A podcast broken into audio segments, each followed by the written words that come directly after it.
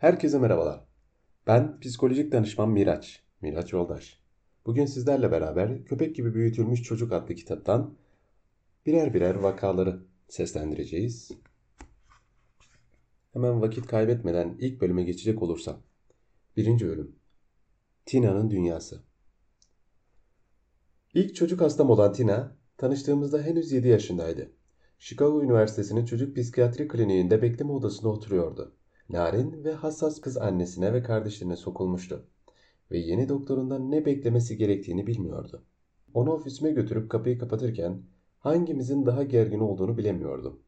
Saçları son derece düzgün örülmüş bir metre boyundaki Afrika kökenli Amerikalı kız mı yoksa uzun kıvırcık saçlı boyu iki metreye yakın beyaz adam mı? Tina bir dakika boyunca koltuğumda oturdu, bana baktı, beni tepeden tırnağa dikkatlice süzdü. Sonra yerinden kalkıp kucağıma oturdu ve bana iyice sokuldu. Duygulandım. Tanrım, bu ne tatlı bir hareket diye düşündüm. Meğer böyle düşünerek aptallık etmişim. Tina hafifçe kıpırdandı ve elini apış arama götürüp fermuarımı açmaya çalıştı. Artık gergin değildim. İçimi bir hüzün kaplamıştı. Elini tutup bacaklarımdan uzaklaştırdım ve onu dikkatle kucağımdan indirdim. Tina ile ilk karşılaşmamdan bir önceki sabah çizelgeni okumuştum. Çizelgesini okumuştum. Çizelge dediğim şey hasta kabul görevlerimizde yaptığımız bir telefon görüşmesi esnasında asgari miktarda not aldığım ufak bir kağıt parçasıydı. Tina, annesi Sara ve iki küçük kardeşiyle birlikte yaşıyordu. Sara çocuk psikiyatri kliniğine aramıştı. Çünkü kızının okulu onun bir değerlendirmeden geçmesi konusunda ısrarcı davranılmıştı. Tina, sınıf arkadaşlarına saldırgan ve uygunsuz davranmaktaydı. Vücudunu teşhir etmiş, diğer çocuklara saldırmış, cinsellik içeren dil kullanmış ve onlara seks oyunu oynatmaya çalışmıştı. Derslerde dikkati, dikkati dağınıktı ve genellikle söylenenleri yapmayı reddediyordu.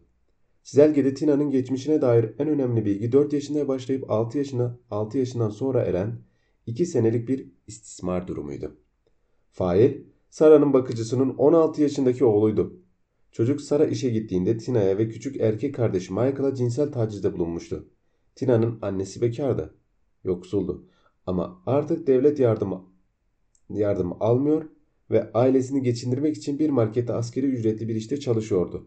Bütçesinin yettiği tek çocuk bakımı da hizmeti yan komşusuyla yaptığı gayri resmi bir anlaşmaydı. Ne yazık ki bu, bu komşu diğer işlerini yapabilmek için çocukları sık sık oğluyla yalnız bırakıyordu. Oğlu hasta bir çocuktu. Çocukların ellerini bağlayıp onları tecavüz ediyor, yabancı nesneleri sodomize ediyor ve yaptıklarını anlattıkları takdirde onları öldüreceğini öldüreceği konusunda tehdit savuruyordu. Nihayet annesi onu suçüstü yakalayıp bu istismarla bir son vermişti. Sara daha sonra hiçbir komşusunu çocuklarının yanına yanaştırmadı ama olan olmuştu. Aradan bir sene geçmişti. Sara'nın kızının ciddi sorunları vardı. Başvurabileceği başka bir yerde yoktu. Ve ben istismara uğramış çocuklar hakkında hiçbir şeyi bilmiyordum. Gel biraz boyama yapalım dedim nazikçe. Onu kucağımdan indirirken. Üzülmüş gibiydi.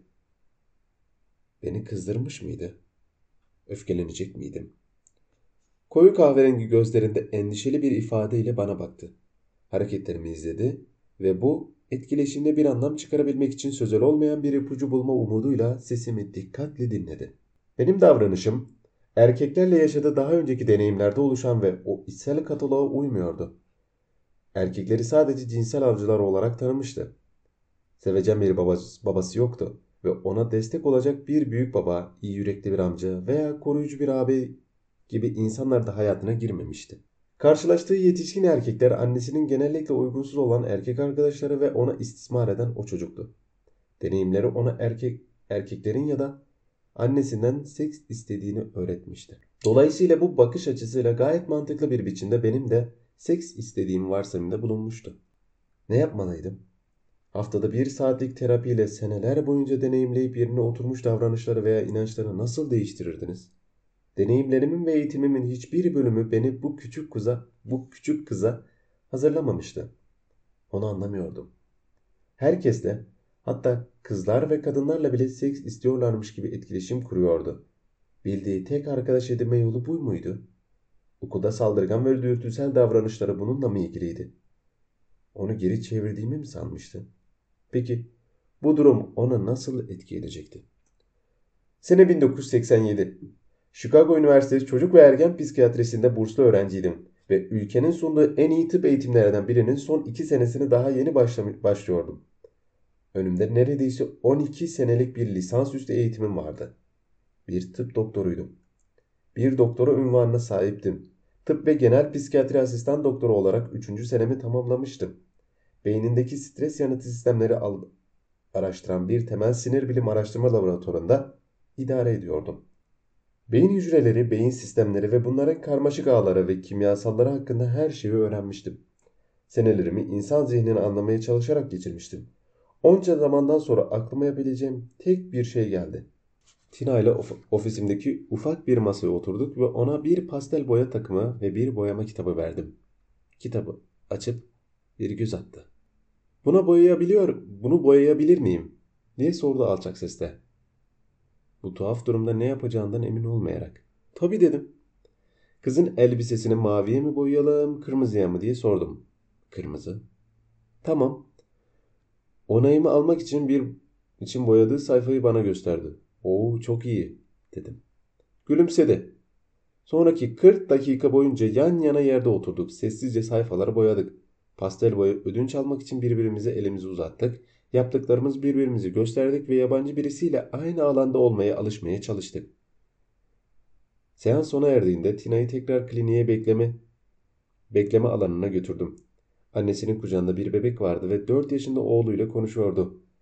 Sara bana teşekkür etti ve sonraki hafta içinde bir randevu ayarladık. Onlar giderken bu küçük kıza nasıl yardım edebileceğimi anlamamı sağlayacak daha deneyimli bir gözetmenle konuşmam gerektiğini biliyordum. Akıl sağlığında gözetmenlik yanıltıcı bir terimdir. Ben henüz santrallik kateter takmayı veya bir durum değerlendirmesi yapmayı ya da kan almayı öğrenen bir tıp stajyeriydim. Onlarsa bana talimat vermek, azarlamak, yol göstermek ve öğretmek için orada bulunan yaşça daha büyük ve daha deneyimli doktorlardı. Genellikle hemen ve ekseriyetle olumsuz bir geri bildirim alırdım. Yapılan izle kendi uygula, yapılanı izle, kendin uygula, birisini öğret modelini izlediğimiz halde daha kıdemli ve deneyimli bir klinisyen hastalara yapılan her türlü etkileşime yardımcı olmak üzere yakınlarda otururdum. Psikiyatri alanında aynı durum geçerli değildi. Bir stajyer olarak bir hastayla veya bir hasta ve ailesiyle birlikte olduğumda hemen hemen her zaman yalnız çalışırdım. Hastayla tanıştıktan ve bazen pek çok kere onu gördükten sonra vakayı gözetmen, gözetmenimle konuşurdum. Eğitim sürecinde burslu bir çocuk psikiyatrisi öğrencisi olarak klinik araştırmalar konusunda birkaç gözetmene sahip olurdu. Genellikle farklı izlenimler almak ve tamamlayıcı olduğunu umduğum birden fazla öngörü edinmek için aynı çocuğu veya vakayı birden fazla gözetmene sunardım. Son derece güçlü yanları olan ilginç bir süreçte bu ama son derece güçlü yanları olan ilginç bir süreçti bu ama. Keşfetmek üzere olduğum gibi bazı belirgin eksikleri de vardı. Tina'nın vakasını ilk gözetmenim olan Dr. Robert'a sundum. Genç, ciddi ve entelektüel bir doktordu ve bir, bir, ve bir psikanalist olmak üzere eğitim alıyordu. Gür bir sakalı vardı ve neredeyse her gün tıpatıp aynı görünen bir kıyafet giyerdi. Siyah bir takım elbise. Siyah bir kravat ve beyaz bir gömlek benden çok daha değerli toplu görünüyordu. Psikiyatrik jargonu kullanmakta zorluk çekmiyor gibiydi. Annelik iç yansıtımı, nesne ilişkileri, karşı aktarım, oral takıntı, Bunlar her kullandığında gözlerin içine bakar, gayet ciddi ve düşünceli görünmeye çalışıp anlattığı şeyler durumu durumu benim için açıklayıcı, açıklığa kavuşturuyormuş gibi başımı sallardım. Aa evet peki tamam bunu aklımda tutacağım. Ama o sırada içimden hep neden söz ediyor diye soruyor olur, oluyordum. Kısa ama resmi bir sunum yapıp Tina'nın semptomlarını, geçmişini, ailesini ve okuldan gelen şikayetlerin yanı sıra onunla ilk karşılaşmamın başlıca unsurlarını anlattım. Doktor Stin, yani Robert, notlar aldı.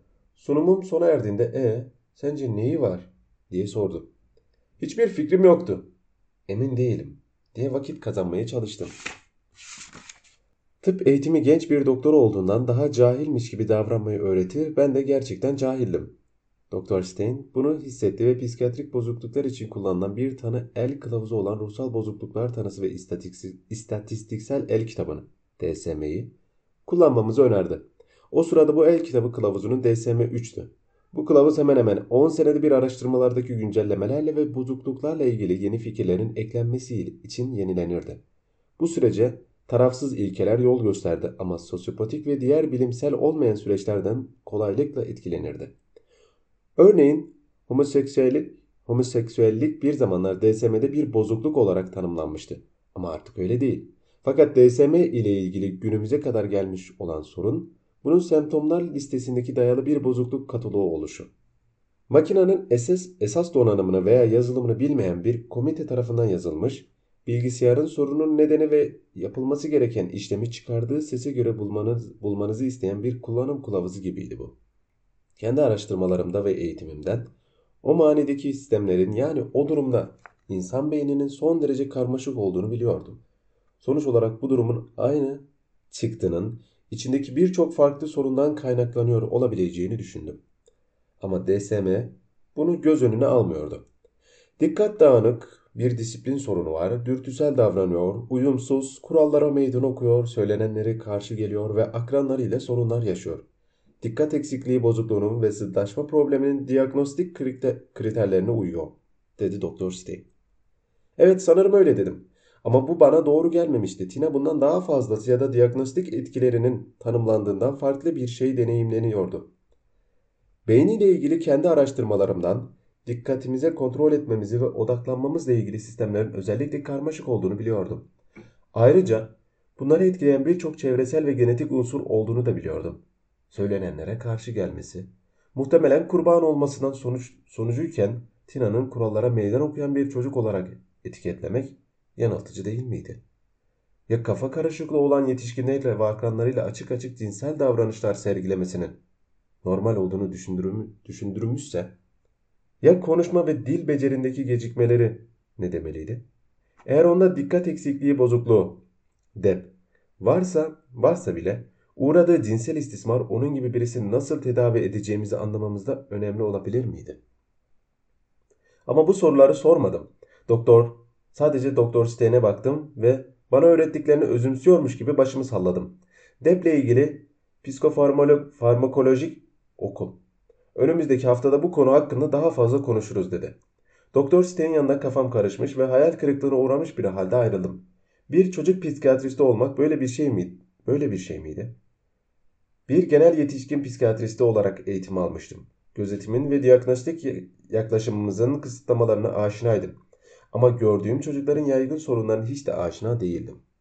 Bu çocuklar sosyal açıdan e, marjinalize edilmiş, gelişimi gecikmiş, muazzam hasarlar almış ve bana elimizdeki araçları düzeltilemeyecekmiş gibi gelen şeylerdi. Düzeltilmemiz için de kliniğimize yollanmışlardı. Ayda birkaç saatlik bir terapi ve reçete bir ilaç nasıl olacaktı Tina'nın bakış açısını ve davranışlarını değiştirecekti. Doktor Stein gerçekten Ritalin'in veya bir diğer dep ilacının bu kızın sorunlarını çözeceğine inanıyor muydu? Neyse ki bir gözetmenim daha vardı zeki, harika ve, pis ve psikiyatrist alanında gerçek bir dev olan Doktor Karl benim gibi o da Kuzey Dakotalıydı ve birbirimizi hemen ısınmıştık. Doktor Stein gibi o da analitik yöntem konusunda eğitim almış ama insanları anlamaya ve yardım etmeye çalıştığı gerçek bir yaşam deneyimine de sahipti. Sadece Freud'un teorilerini değil, bu deneyimin de bakış açısını şekillendirmesine izin vermişti. Ben Tina'yı anlatırken beni dikkatle dinledi. Konuşmamı bitirdiğinde bana gülümsedi ve onunla boyama yapmaktan keyif aldın mı diye sordu. Biraz düşündüm ve evet keyif aldım dedim. Doktor Dyant çok iyi bir başlangıç olmuş dedi. Biraz daha anlat. Ona Tina'nın semptomları ve davranışları ile ilgili olarak yetişkinlerin şikayetlerini anlatmaya koyuldum. Hayır hayır bana ondan söz et. Semptomlarından değil dedi. Nasıl yani? Nerede yaşıyor? Dairelere nasıl bir yer? Ne zaman uyuyor, gün boyu neler yapıyor bana ondan söz et. Bunların hiçbiri hakkında bilgi sahibi olmadığımı itiraf ettim. Semptomları değil, onu tanımak için biraz vakit ayır. Hayatı hakkında bilgi edin diye tavsiyede bulundum. Sonraki birkaç seansta Tina ve ben boyama yaptık ya da basit oyunlar oynadık ve onun neler yapmaktan hoşlandığını söz ettik. Tina gibi çocuklar büyüyünce ne olmak istediklerini sorduğumda genellikle büyürsem diye yanıt verirler. Çünkü gerçek hayatta o kadar çok ölüm, evlerinde o kadar çok şiddet görmüşlerdir ki yetişkinliğe erişmek onlar için belirsiz bir konudur. Konuşmalarımızda Tina bana gayet sıradan bir şekilde ve sık sık fikir değiştiren yaşıtlar gibi bazen bir öğretmen olmak istediğini, bazen de bir kuaför olmak istediğini söylerdi. Ama bu çeşitli hedeflerin ayrıntılarını soruş, konuşurken geleceğin öylesine başınıza gelen önceden öngörülemeyen bir olaylar dizisinden ziyade planlayabileceğiniz, öngörebileceğiniz, hatta değiştirebileceğiniz bir şey olduğu anlamına anlamam biraz vakit aldı. Annesiyle de okuldaki ve evdeki davranışları hakkında konuşup Tina'nın hayatıyla ilgili daha çok bilgi edindim. Tabii her gün rutin olarak okula gidiyordu. Ne yazık ki okuldan sonra Tina'nın ve erkek kardeşin eve gelmesiyle Sara'nın işten eve gelmesi arasında birkaç saatlik bir süre vardı. Sara eve geldiklerinde çocukların onu aramalarını istiyordu ve yakınlarda acil bir durumda ulaşabilecekleri komşuları da vardı ama daha fazla bakıcı istismarının riski altına girmek istemiyordu. Bu yüzden de çocuklar evde yalnız kalıyorlar ve genellikle televizyon izliyorlardı. Sara çocuklarının geçmişteki deneyimlerinin yüzünden zaman zaman cinsel içerikli oyunlar oynadıklarını da itiraf etti. Sara kesinlikle ihmalkar bir anne değildi. Ama bu küçük çocukları doyurmak için çalışmak onu genellikle bitkin, ne yapacağını bilemez ve moralsiz bir halde bırakıyordu. Hangi ebeveyn olsa travma geçirmiş bu çocukların duygusal ihtiyaçlarıyla başa çıkmakta zorlanırdı. Ailenin oyun oynama ve sadece birlikte, birlikte olmayı çok az vakti vardı. Maddi zorluk yaşayan birçok evde olduğu gibi onlar için de evsiz kalmak, işten çıkarılmak veya boylarını aşan borçlar gibi büyük felaketlerden kaçınabilmek için her zaman acilen hallolması gereken bir durum, derhal ilgilenilmesi gereken ekonomik veya duygusal bir acil durum söz konusuydu. Tina ile çalışmaya devam ederken Sara beni her gördüğünde gülümsüyordu. Tina'nın terapi, terapi saati Sara'nın haftada bir gün diğer çocuklarla birlikte olmakta, olmaktan başka bir şey yapmak zorunda olmadığı bir zamandı. Tina ofisime koşarken ben de erkek, erkek kardeşiyle biraz şakalaşıyordum.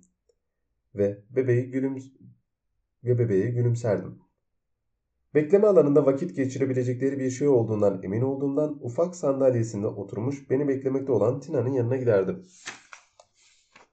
Bugün ne yapsak diye sorar, raflardan alıp masaya koyduğu oyunlara, boyama kitaplarına ve oyuncaklara bakardı.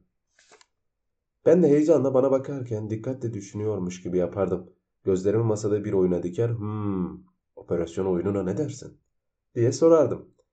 Tina gülerdi, evet, oyunlarımızı o yönlendirirdi. Onu yavaş yavaş sonra ne yapacağıma karar vermeden önce durup düşünmek gibi yeni kavramlarla tanıştırdım. Arada sırada spontane bir biçimde benimle bir bilgi, bir umut veya bir korkusunu paylaşıyordu. Ben de konuyu daha iyi anlayabilmek için ona soru soruyordum.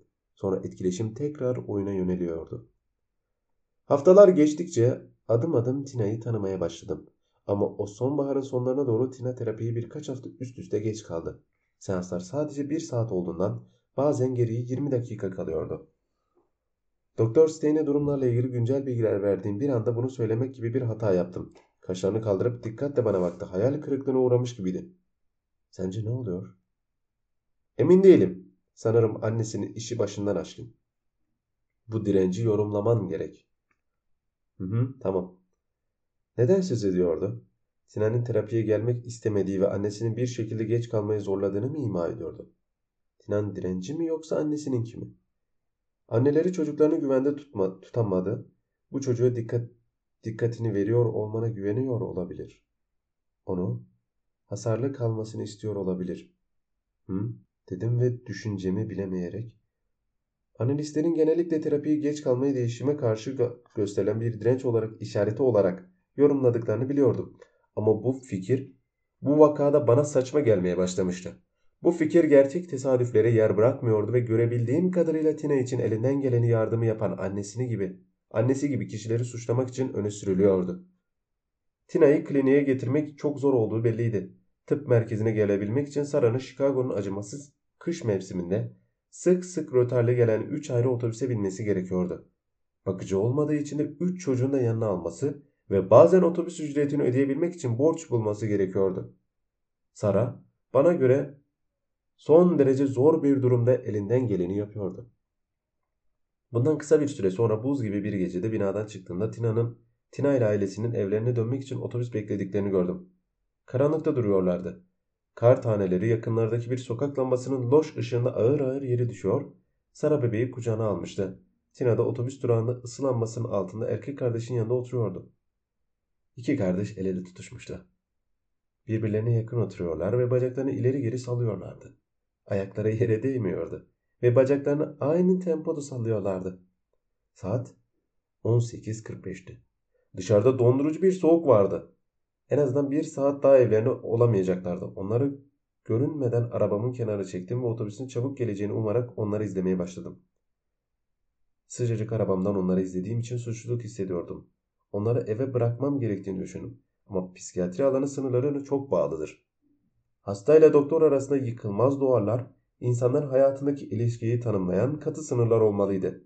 Ve bunlar olmazsa ilişki bu tür bir yapıdan mahrum kalırdı. Bu kural genel olarak bana mantıklı gelirdi ama çoğu orta yaş, yaşa ait nevrotik yetişkinler için geliştirilmiş tedavisel fikirler gibi bu da bu vakaya uymuyordu. Otobüs nihayet geldi. Ben de rahatladım. Bir sonraki hafta seansımız sona erdikten sonra arabama gitmeden önce uzunca bir süre bekledim. Kendime evrak işleri yap, yaptığımı söylemeye çalıştım ama aslında ailenin yine soğukta beklediğine şahit olmak istemiyordum.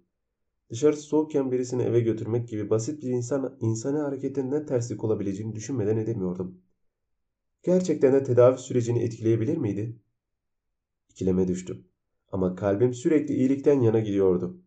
Bana göre samimi ve iyi niyetli bir davranışın genellikle terapi tanımlayan herhangi bir suni, duygusal açıdan kontrollü bir duruştan çok daha fazla tedavisel etkisi olabilirdi.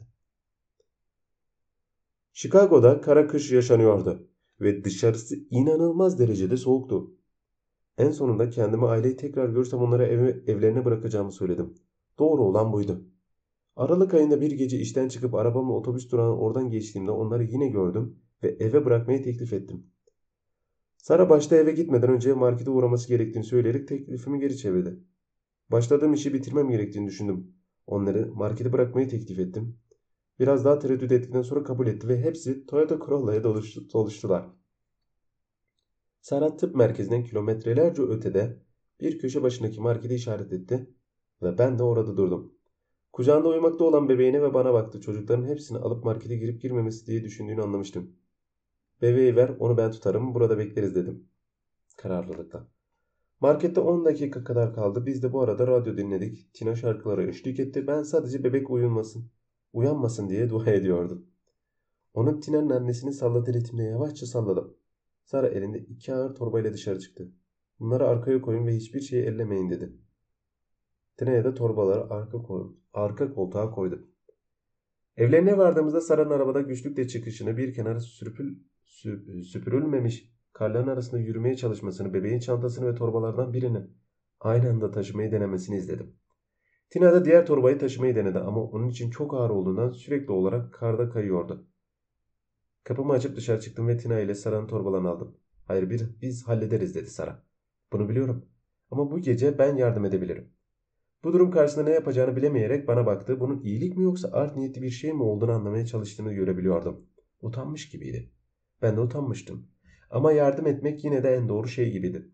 Üç kat yukarıdaki dairelerine çıktık. Tina'nın annesi anahtarı çıkarıp bebeği uyandırmadan üç kilidi de açtı.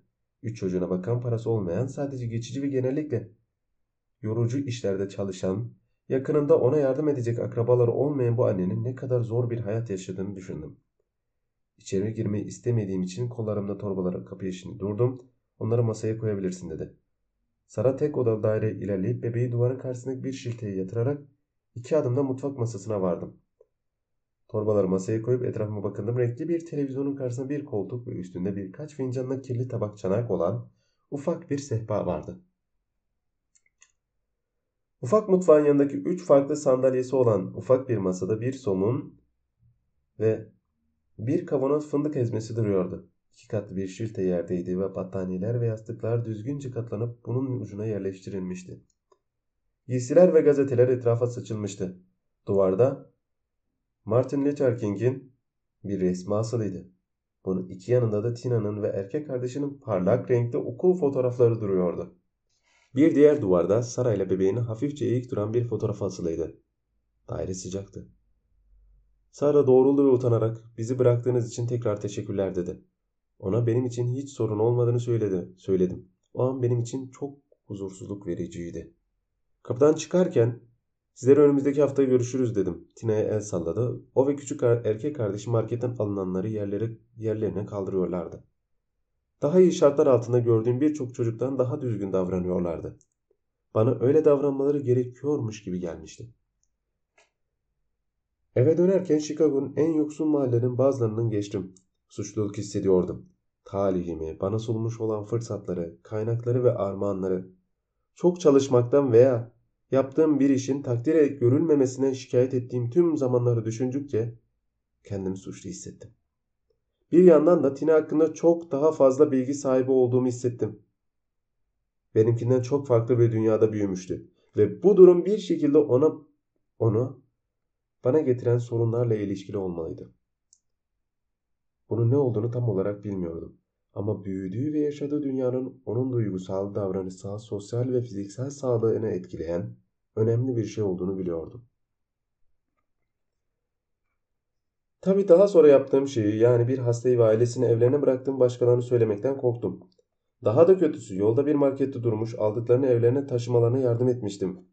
Ama bir yanım bunu umursamıyordu. Doğru olanı yaptığımı biliyordum.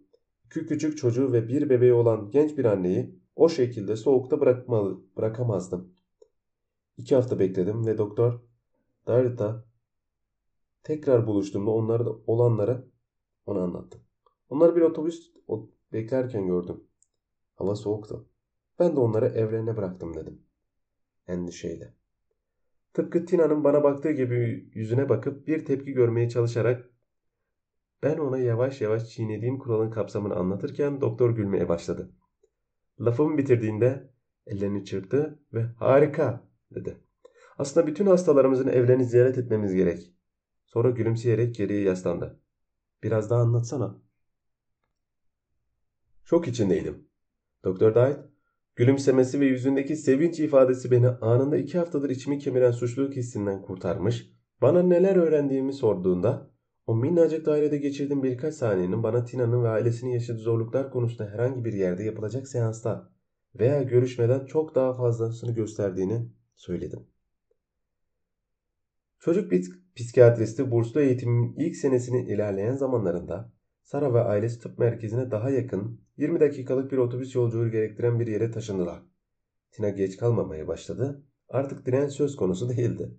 Haftada bir seanslarımıza devam ettik. Doktor Day'ın bilgeliği ve akıl hocalığı beni özgürleştirmeye devam etti. Bana ilham veren öğretmenler, klinisyenler ve araştırmacılar gibi keşif yapmaya, merak etmeye ve düşünmeye teşvik etti. Ama en önemlisi bana mevcut inanışlara meydan okuyacak cesareti verdi. Böylece akıl hocalarımın her birinden ufak tefek parçalar alarak beynindeki bozuklukların semptomlarla olan duygusal ve davranışsal sorunları açıklama amacını taşıyan tedavisel bir yaklaşım geliştirmeye başladım.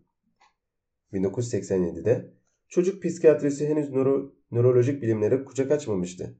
Hatta 1980'lerde başlayan ve 1990'larda patlama noktasına ulaşan beyinle ve beynin gelişimiyle ilgili araştırmaların klinik uygulamaları etkilemek bir yana çok daha kapsamlı hale gelmesi gerekecekti.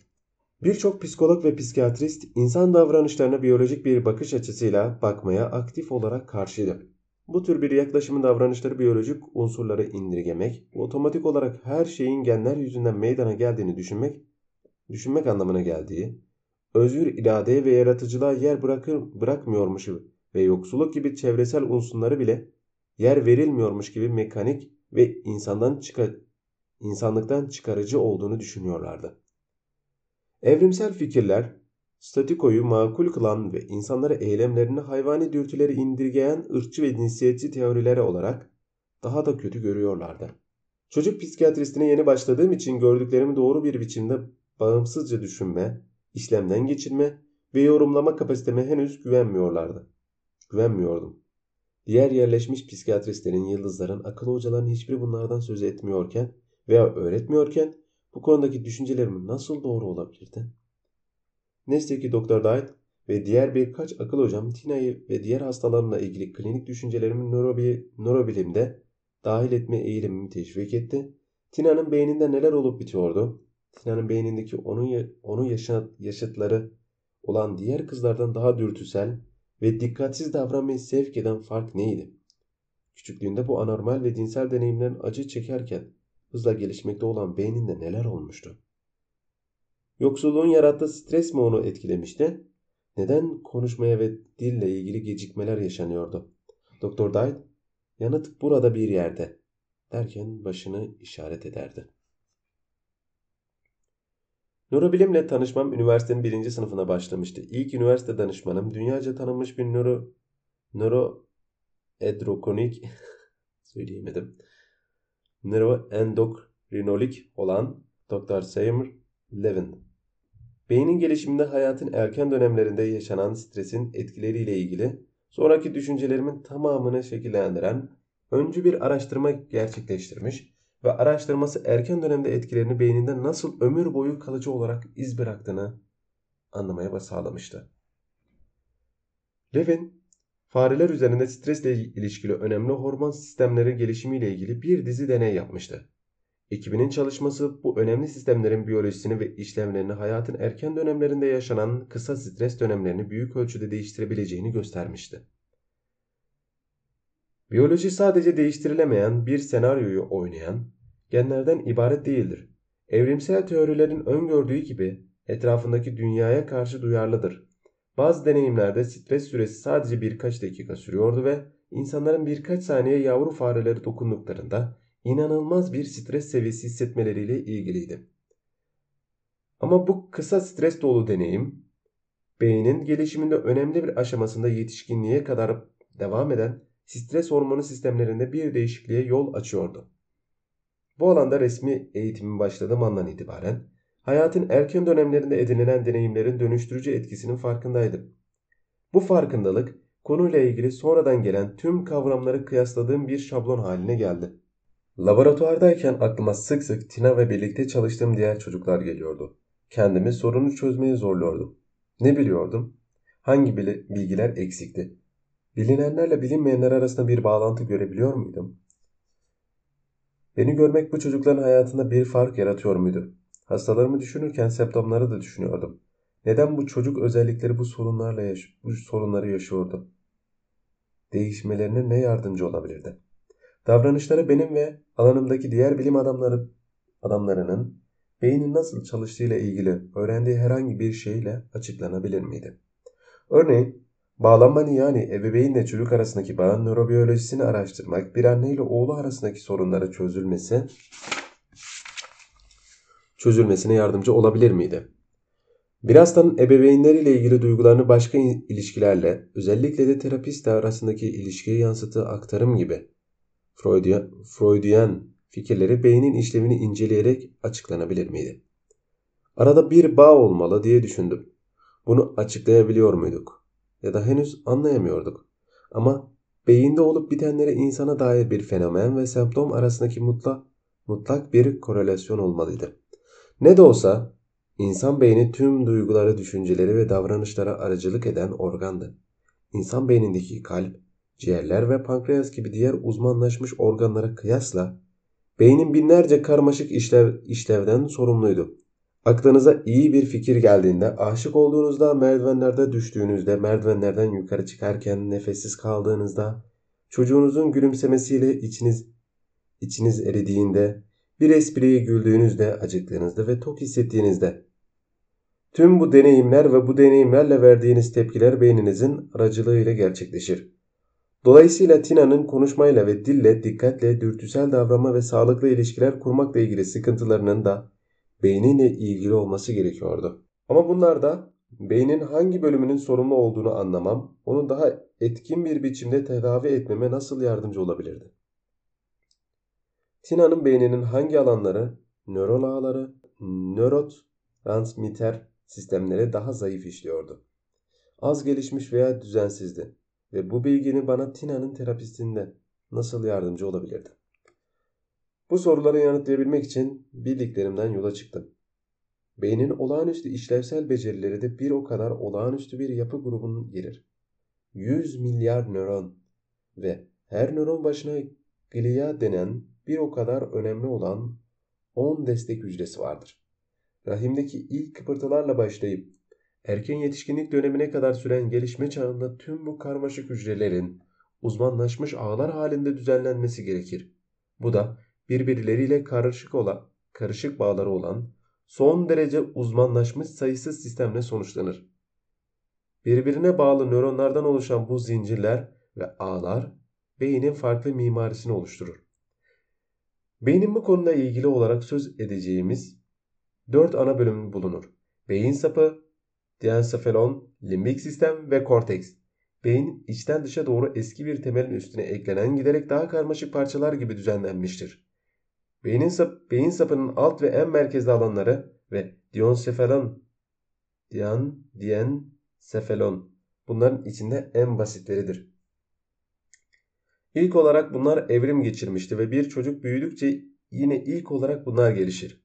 Yukarı ve dışa doğru ilerlediğinizde limbik sistemle birlikte işler giderek daha karmaşık bir hal alır. Korteks, beyin mimarisinin en parlak başarısıdır ve onu en karmaşık alanıdır.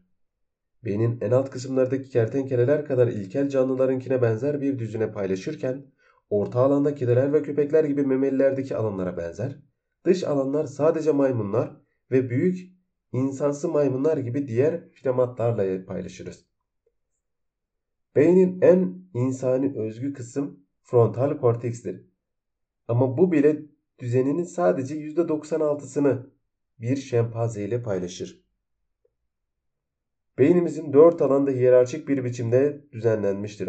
Alttan üste ve içten dışa. Bunu en iyi ufak bir dolar destesiyle mesela 5 dolardan oluşan ufak bir desteyle gözlerinizi önüne getirebilirsiniz. Bunları ikiye katlayın, avucunuza koyun ve bir otostopçu gibi baş parmağınızı kaldırın. Şimdi yumruğunuzdaki baş parmak aşağı gelecek biçimde çevirin. Baş parmağınızın beyin sapını temsil eder ve ucu omuriliği beyin sapı ile birleştiği noktadır. Baş parmağınızın etli kısmı diensefalondur. Avucunuzun içinde duran parmaklarınız ve elinizin örttüğü katlanmış paralar limbik sistemdir. Kağıt paraları örten parmaklarınız korteksi temsil eder. İnsan beynine baktığımızda limbik sistem tamamıyla işte kalır. O kağıt paralar gibi bunu da dışarıdan göremezsiniz. Üstte ön alana yönelen serçe parmağımız da frontal kortekstir. Bunlar birbirine bağlı olduğu halde dört ana alanın her biri bir farklı işlev grubunu kontrol eder. Örneğin beyin sapı vücut ısısı, kalp atışı hızı, solunum ve tansiyon gibi esas düzenleyici işlemlerinize aracı olur. Diencephalon ve limbik sistem korku, nefret, sevgi ve mutluluk gibi davranışlarımızı yön veren duygusal tepkilerden sorumludur. Beynin en tepesi olan korteks, konuşma ve dil, soyut düşünme, planlama ve düşünerek karar verme gibi en karmaşık ve oldukça insani işlevleri düzenler. Tüm bunlar bir senfoni orkestrası gibi birlikte işler. Dolayısıyla bireyselleştirilmiş kapasiteleri olmasına rağmen hiçbir sistem duyduğunuz müzik sesinde tamamıyla tek başına sorumlu değildir. Tina'nın semptomları beyninin hemen hemen her bölümünde anormallikler olduğunu işaret ediyordu. Uyku ve dikkat sorunları, beyin sapı, hassas motor kontrolü ve koordinasyon, diencephalon ve korteks, belirgin sosyal ilişkileri gecikmeler ve eksiklikler, limbik ve korteks, ile konuşma ve dil sorunları, korteks, yaşıyordu. Sorunlarının bu yaygın dağılımı çok önemli bir ipucuydu. Kendi araştırmam ve yüzlerce diğer kişinin araştırmaları Tina'nın sorunlarının tamamının bir grup kilit nöral sistemi, insanlara stres ve tehditle başa çıkmasına yardımcı olan olanlarla ilişkili sistemle bağlantılı olduğunu gösteriyordu. Bir tesadüf eseri bunlar laboratuvarda araştırdığım sistemlerin aynısıydı. Bu sistemler bana iki başlıca neden yüzünden şüpheci geldi. Bunlardan ilki insanlara ve hayvanlarla ilgili çok sayıdaki araştırmanın bu sistemlerin uyarılma, uyku, dikkat, iştah, ruh hali ve dürtü düzenlemesi yani Tina'nın büyük sorunlarının yaşadığı tüm alanlardaki rolünü belgelemiş olmasıydı. İkinci neden bu önemli ağların beynin alt kısımlarından oluşması ve beynin tüm diğer alanlarının doğrudan bağlantılar yol, yollamasıydı. Bu mimari biz sistemlerin özgün bir rol bahşedilmektedir. Bunlar tüm duygularımızda ve beynin her yanında alanın, alınan sinyaller ve bilgileri entegre etme ve yönetme becerisine sahiplerdi. Bu kapasiteyi tehditlere etkin bir biçimde yanıt vermek için gereklidir. Örneğin Avcı bir hayvan ortalıkta dolanıyorsa bir diğer hayvanın onun korkus, kokusunu veya sesini onu görmüş kadar hızlı tepki vermesi gerekir. Bunlara ek olarak stres tepki sistemlerinin kötü ve anormal bir biçimde düzenlendiğinde beynin dört ana alanında birden fonksiyon bozukluğuna neden olabilecek sadece bir avuç nöral sistem dahildir. Tıpkı Tina'nın Tina'da gözlemlediğimiz gibi. Nörolojik bilim alanında senelerdir sürdürmekte olduğum araştırmaları bu sistemlerin nasıl, nasıl işlediği ile ilgili ayrıntıları araştırmak da dahildi. Beynindeki nöronlar sinaps denen özellikle nörondan nörona bağlantılarla serbest bırakılan nörotransmitter isimli kimyasal habercileri kullanarak bu hücreden diğerine mesajlar taşır. Bu kimyasal haberciler tıpkı sadece doğru anahtarı ön kapınızın kilidi uyduğu gibi bir sonraki nörondaki sadece belirli, doğru şekli olan alıcılara uyarlardı. Hem inanılmaz derecede karmaşık hem de zarif denecek kadar basit olan sinaptik bağlantılar beynin aralarında düşünce, his, hareket, duygu ve algıda bulunan çok sayıdaki işlevlerinin gerçekleşmesini sağlayan nörondan nörona zincir ağlarını yaratırlardı. Bu aynı zamanda ilaçların bizi etki etmesini de sağlar. Çünkü birçok psikoaktif ilaç tıpkı çoğaltılmış anahtarlar gibi işler, belirli nörotransmitterler tarafından açılabilen kilitlere uyarlar ve beyni kapıları açmaya veya kapatmaya ikna ederler. Doktor araştırmamı Doktor Solomon'un öğrencisi ve önde gelen bir nörobilimci ve psikiyatrist olan Doktor David laboratuvarından nörofarmakolojik alanda yapmıştım. Doktor David çalışırken nöro, nöronepinefrin ve epinefrin sistemlerini araştırmıştım. Bu nörotransmitter sözleriyle söyleyemedim. Bu nörotransmitterlerine stresle ilgilidir ve klasik kaç ya da savaş tepkisi locus coeruleus olarak bilinen merkezi bir nöroepinefrin kümesinden başlar. Bu nöronlar beynin neredeyse önemli diğer bölümlerinin her birine sinyaller yollar ve onların stresle dur durumlara yanıt vermesine yardımcı olur. Doktor David ile yaptığım araştırmaların bir kısmı çok az genetik farkı sahip aynı türde hayvanlar olan iki farklı fare türünü kapsamıştı. Bu fareler olağan durumlarda tıpatıp aynı görünüyor ve davranıyordu ama en, ını, en ılımlı stres miktarı bile bir türün çökmesine neden oluyordu. Sakin şartlarda bu fareler labirentte de öğrenebiliyordu. Ama ufacık bir strese maruz kaldıklarında çözülüyor ve her şeyi unutuyorlardı. Diğer fareler bundan etkilenmiyorlardı. Beyinlerini incelediğimizde strese tepki veren fareler erken gelişim dönemlerinde adrenalin ve nöroadrenalin sistemlerinde aşırı aktive olduğunu gördük. Bu ufak değişim alıcı sayesinde hassasiyet durumunda ve beynin birçok alanda işlevinde muazzam bir anormallik yelpazesi oluşturuyor ve sonuç olarak strese düzgün tepki verme becerini bir ömür boyu etkiliyordu. Tina'nın genetik olarak strese karşı aşırı hassas olduğuna dair elimde bir kanıt yoktu. Ama deneyimlediğim tehditlerin ve acı cinsel saldırıların kesinlikle tehditlere aracılık yapan stres, yan, stres yanıt nöral sistemlerini tekrarlayan ve yoğun aktivasyonuyla sonuçlandığını biliyordum. Aklıma hayatın erken dönemlerinde sadece birkaç dakikalık stresli bir deneyimin bir farenin stres yanıtının sonsuza dek değişmesine neden olduğunu gösteren çalışma geldi. Tina'nın uğradığı istismar çok daha uzun sürmüş, iki sene boyunca haftada en az bir kere saldırıya uğramıştı. Ve buna da bir de maddi durumu genellikle kötü olan bir aileyle sürekli bir kriz halinde yaşamasının stresi de eklenmişti. Şayet hem genler hem de çevre fonksiyon bozukluğuna dair benzeri semptomları oluşturabiliyorsa stresli bir çevrenin zaten genetik olarak strese hassas bir kişide oluşturacağı etkiyi de arttırmasının mümkün olabileceğini düşündüm. Hem Tina ile hem de laboratuvarda çalışmaya devam ederken Tina'nın vakasına stres yanıt sistemlerini beynin gelişmeye devam ettiği küçük yaşta maruz kalan bir travmayla tekrarlanan aktivasyonunun onun beynine muhtemelen hayvanlarda gözlemlediğime benzer geniş bir değişim değişim alıcı, hassasiyet ve fonksiyon bozukluğu yelpazesine yol açmış olabileceğini düşündüm. Bunun ardından da Tina'nın semptomlarının gelişimsel travmanın sonuçları olduğunu düşünmeye başladım. Dikkat ve dürtü sorunların stresin yanıt, nöral ağların düzenlendeki eskiden uğradığı istismarla başa çıkmasına yardımcı olan ama artık saldırgan davranışlar sergilemesine ve okulda derslere kayıtsız kalmasına neden olan bir değişimden kaynaklanıyor olabilirdi. Bu mantıklıydı. Aşırı aktif bir stres sistemi olan bir kişi, öğretmenler ve sınıf arkadaşlarına gibi tehdit oluşturabilecek kişilerin yüzlerine çok dikkatlice bakardı. Ama sınıfta işlenen dersler gibi iyi, iyicil şeylere dikkat etmezdi. Potansiyel tehditlerine karşı aşırı bir farkındalık, Tina gibi kişileri kavga etmeye meyilli kılardı. Çünkü bunlar her yerde ona saldırmaya hazır birisini ararlardı.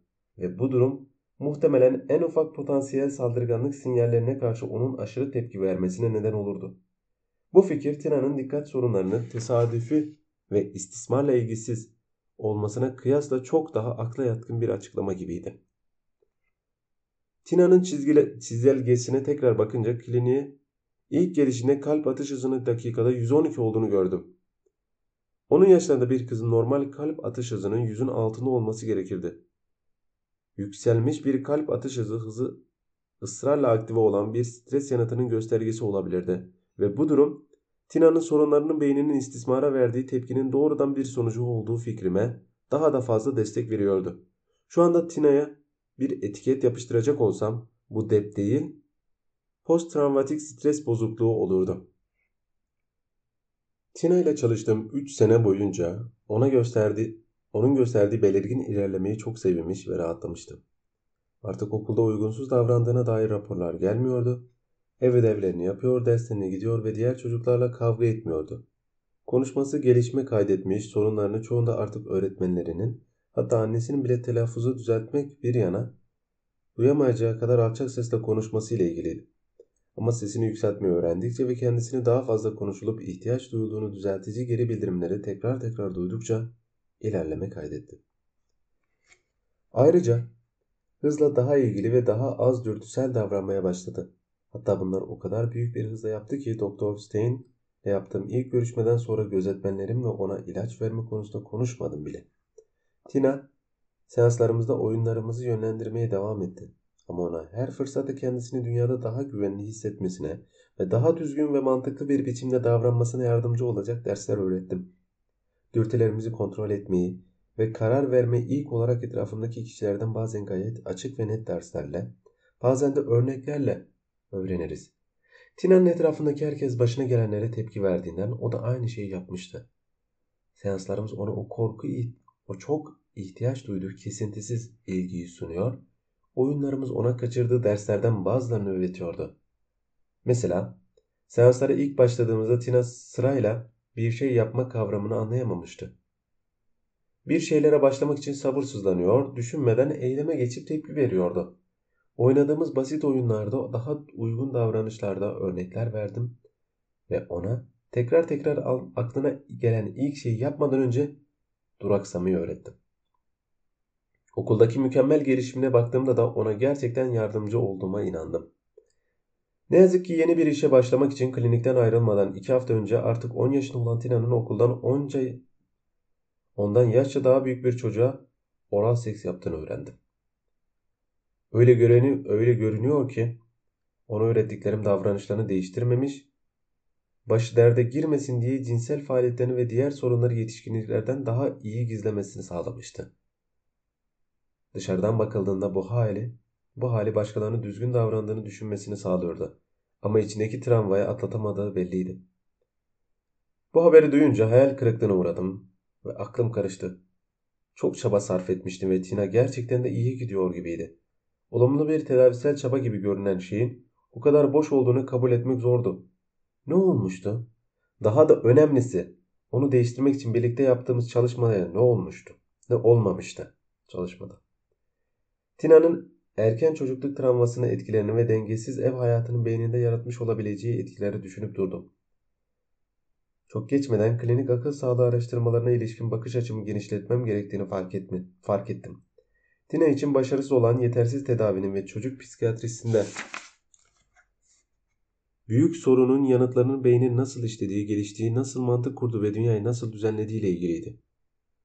Bu hafife alındığı gibi beyindeki dengesizlikleri düzeltmek için sadece zaman zaman ilaç tedavisi gerektiren kalıplaşmış, genetik ve önceden ayarlanmış bir sistem değildi. Tüm karmaşıklığa, karmaşıklığıyla beynin içinde bütün mevcut olan bir olguydu. Bu bilinçaltıda bir dirençle ve kurallara karşı çıkmakla ilgili fokur fokur kaynayan bir karmaşa olarak beynin içinde değildi.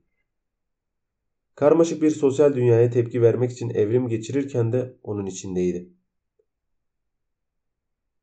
Kısaca, kısacası bu etrafındaki kişilere karşı aşırı hassas olmak üzere şekillendirilmiş türden bir genetik eğitimi olan bir beyindi. Tina stres sistemini daha iyi düzenlemeyi öğrendi. İyileşen dürtü kontrolü bunun iyi bir kanıtıydı ama Tina'nın en kötü sorunları çarpık ve sağlıksız cinsel davranışlarıyla ilgiliydi. Semptomların bazılarının aşırı aktif stres yanıtını değiştirerek çözebileceğini fark etmiştim. Ama bu hafızasını silmezdi. Daha iyi bir tedavi bulmadan önce asıl anlamam gereken şeyin bu hafıza olduğunu düşünmeye başladım. Hafıza gerçekten de tam olarak nedir? Çoğumuz buna isimlerle, yüzlerle ve telefon numaralarıyla ilişkilendirerek düşünürüz. Ama bundan daha fazlasıdır. Biyolojik sistemlerin temel bir özelliğidir. Hafıza bir deneyimi zamanında ilerletmiş kapasitesidir. Kasların da hafızası vardır. Zaten bunu egzersizden kaynaklanan değişimlerle görebilirsiniz. En önemlisi de hafıza, bizi nasıl oluşturulduğuyla ilgili olması ve geçmişimizin geleceğimizi belirlemesine izin vermesi açısından beynin yaptığı bir şeydir. Hafıza büyük ölçüde bizi biz yapan unsurdur ve Tina'nın durumunda da cinsel istismarla ilgili anıları onu onun yolunu tıkayan başlıca unsurdu. Tina'nın erkeklerle arasında geçen vakitsiz ve aşırı cinselleştirilmiş etkileşimlerinin onun istismar edilmiş olmasıyla ilgili olduğu belliydi. Hafıza ve iki nöral aktivite aynı anda ve tekrar tekrar meydana geldiğinde beynin nasıl çağrışımlar yarattığını düşündüm. Yarattığını düşündüm.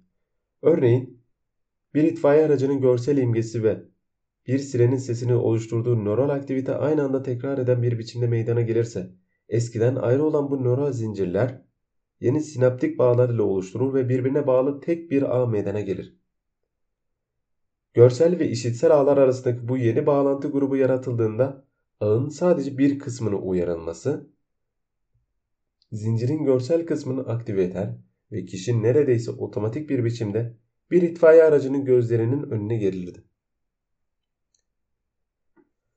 Çağrışımın bu gücü özelliği beyni evrensel bir unsurdur. Çağrışımlar aracılığıyla aldığımız tüm duygusal sinyallerin yani işitme, görme, dokunma, koku ve koku alma ile ilgili sinyalleri örerek kişinin yerin bir şeyin veya eylemin tamamını yaratırız. Çağrışım hem dili hem de hafızayı mümkün kılar ve temellerini oluşturur. Tabi bilinçli hafızamız boşluklarla doludur ve bu aslında iyi bir şeydir. Beynimiz sıradan ve tahmin edilebilir olan şeylerle bir filtreden geçirir. Bu işlev sahibi olmamız açısından da kesinlikle gereklidir. Mesela araba kullanırken otomatik olarak arabalarla ve yollarla ilgili daha önceki deneyimlerinizi güvenirsiniz. Duyularınızın size ilettiklerine her unsura odaklanmanız gerekseydi şaşkına döner ve büyük bir ihtimalle kaza yapardınız. Herhangi bir şeyi öğrenirken beyninizin sürekli olarak mevcut deneyimleri depolanmış daha önceki benzeri durumlar ve hisleri şablonlarıyla esas olarak da hafıza ile karşılaştırılır. Ve bu yeni bir şey mi ve dikkat etmek gereken bir şey mi diye sorar Böylece yolda ilerlerken beyninizin motor vestibüler sistemi size belirli, belirli bir pozisyonda olduğunuzu söyler. Ama beyniniz büyük büyük bir olasılıkla bununla ilgili yeni anılar oluşturmaz. Bunları arabalarda oluş, oturduğunuz daha önceki deneyimlerle de depolanmıştır ve bununla ilgili olarak nöral aktivitenin değişmesi gerekmemektedir. Yeni bir deneyim söz konusu değildir. Orada bulunmuş aynı şeyi yapmışsınızdır ve buna ve bu size tanıdık gelir. Tanıdık uzun otoyollarda ilerlerken daha önceki yolculuklarınızda yaptığınız hemen hemen hiçbir şeyi hatırlamamalarınızın nedeni de budur. Bu nöral ağlar, hafıza, şablonuna bırakılan daha önceden depolanmış onca deneyimi artık yeni gelen herhangi bir bilgiyi anlamlandırmak için kullanmanız açısından önemli bir konudur. Bu şablonlar beynin dört bir yanına birçok farklı seviyede oluşur ve bilgi ilk olarak daha aşağıdaki daha ilkel alanlara geldiğinde birçoğu bilinçli farkındalık tarafından erişebilir durumda değildir. Mesela küçük Tina erkeklerle olan etkileşimini yön veren ve ilk karşılaştığımızda bana karşı davranışlarını şekillendiren şablonun neredeyse hiç farkında değildi. Dahası muhtemelen hepimiz biz bizi irkiten şeyin ne olduğunu bile anlamadan önce fiziksel olarak yerimizden sıçramışızdır. Bunun nedeni beynimizin stres yanıtı sistemlerinin potansiyel tehditlerle ilgili bilgi taşıması ve bunlara mümkün olduğunca kısa sürede tepki vermeye hazır olmasıdır. Bu da genellikle korteksin hangi eylemde bulunacağına karar vermesinden önce gerçekleşir. Tina gibi aşırı stresli deneyimler yaşamış olsaydık bu durumlarda anımsatıcılara ve benzer şekilde güçlü olabilir ve bilinçsiz süreçlerle tetiklenen benzeri tepkileri yol açabilirdi. Bu durum aynı zamanda hayatın erken dönemlerinde yaşayan deneyimlerin daha sonraki deneyimlerle kıyasla kesinlikle daha çok çok daha büyük bir etkisi olacağı anlamına gelir. Beyin, dünyayı örüntüler arayarak anlamlandırmaya çalışır. Anlaşılır ve sabit bir biçimde bağlantılı olan örüntüleri yeniden ilişkilendirdiğinde bunları normal veya beklenen diye etiketler ve bilinçli olarak dikkat etmeyi keser.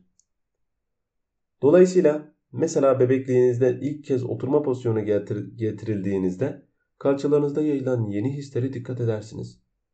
Beyniniz normal bir biçimde oturmakla ilişkili baskıyı hissetmeyi öğrenir ve motor ve sisteminiz aracılığıyla dik oturarak ağırlığınızı nasıl dengeleyeceğinizi hissetmeye başlar ve sonuç olarak oturmayı öğrenirsiniz.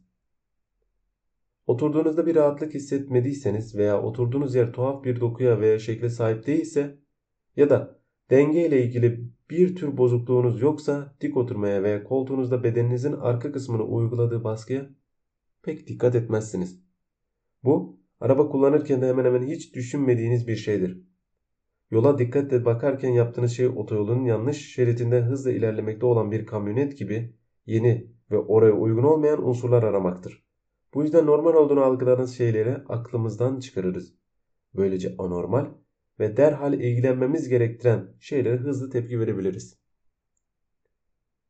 Nöral sistemler özellikle yeniliklere hassas olacak biçimde evrim geçirmiştir. Çünkü yeni deneyimler genellikle de ya tehlikede ya da fırsatlarda işaret eder. Hem hafızanın hem de nöral dokunun ve gelişiminin en önemli özelliklerden biri de bu durumda hepsinin örüntülü ve tekrarlanan aktivitelerle değiştiğidir. Dolayısıyla beyninizde tekrar tekrar aktive olan bu sistemler değişir ve aktive olmayanlar değişmez. Bu kullanıma bağlı bir gelişme nöral dokunun en önemli özelliklerinden biridir. Basit bir kavram gibi görünmesine rağmen çok kapsamlı ve geniş bir çıkarım yelpazesini içerir. Ben de bu kavramın anlamının Tina gibi çocukları anlamanın anahtarı olduğunu düşünmeye başladım. Tina hayatından daha çok başarısında cinsel istismara maruz kaldığı için son derece talihsiz bir grup çağrışım geliştirmişti. Erkeklerle ve ergen erkek istismarcılarla yaşadığı ilk deneyimler erkeklerin ne olduğuyla ve onların nasıl davranması gerektiğiyle ilgili anlayışını şekillendirmişti. Etrafımızdaki kişilere yaşadığımız bu erken deneyimler dünya ile ilgili tüm bakış açımızı şekillendirir. Beynin her gün maruz kaldığı muazzam miktarda bilgiler yüzünden dünyayı nasıl olduğunu tahmin edebilmek için bu örüntüleri kullanmamız gerekir. Erken yaştaki deneyimler ana, anormalse bu tahminler davranışları olumsuz bir şekilde yönlendirebilir. Tina'nın dünyasında kendisinden daha büyük erkekleri korkutucu ve ona onu veya annesinin seks yapmaya zorlayan talepkar yaratıklardı. Onlarla ilgili korkular, görüntüler ve sesler bir araya gelir dünyayı anlamlandırmak için kullandığı bir hafıza şablonu grubu oluşturmuştu. Böylece ilk kez ofisime geldiğinde ve yetişkin bir erkekle yalnız kaldığında benim benim de istediğim tek şeyin seks olduğunu varsayması son derece doğaldı. Okula gittiğinde ve kendisini teşhir ettiğinde veya diğer çocuklara cinsel içerikte oyunlar oynamaya çalıştığında o nasıl davranılması gerektiğiyle ilgili bildiklerini sergiliyordu. Bunu bilinçli olarak düşünmüyordu.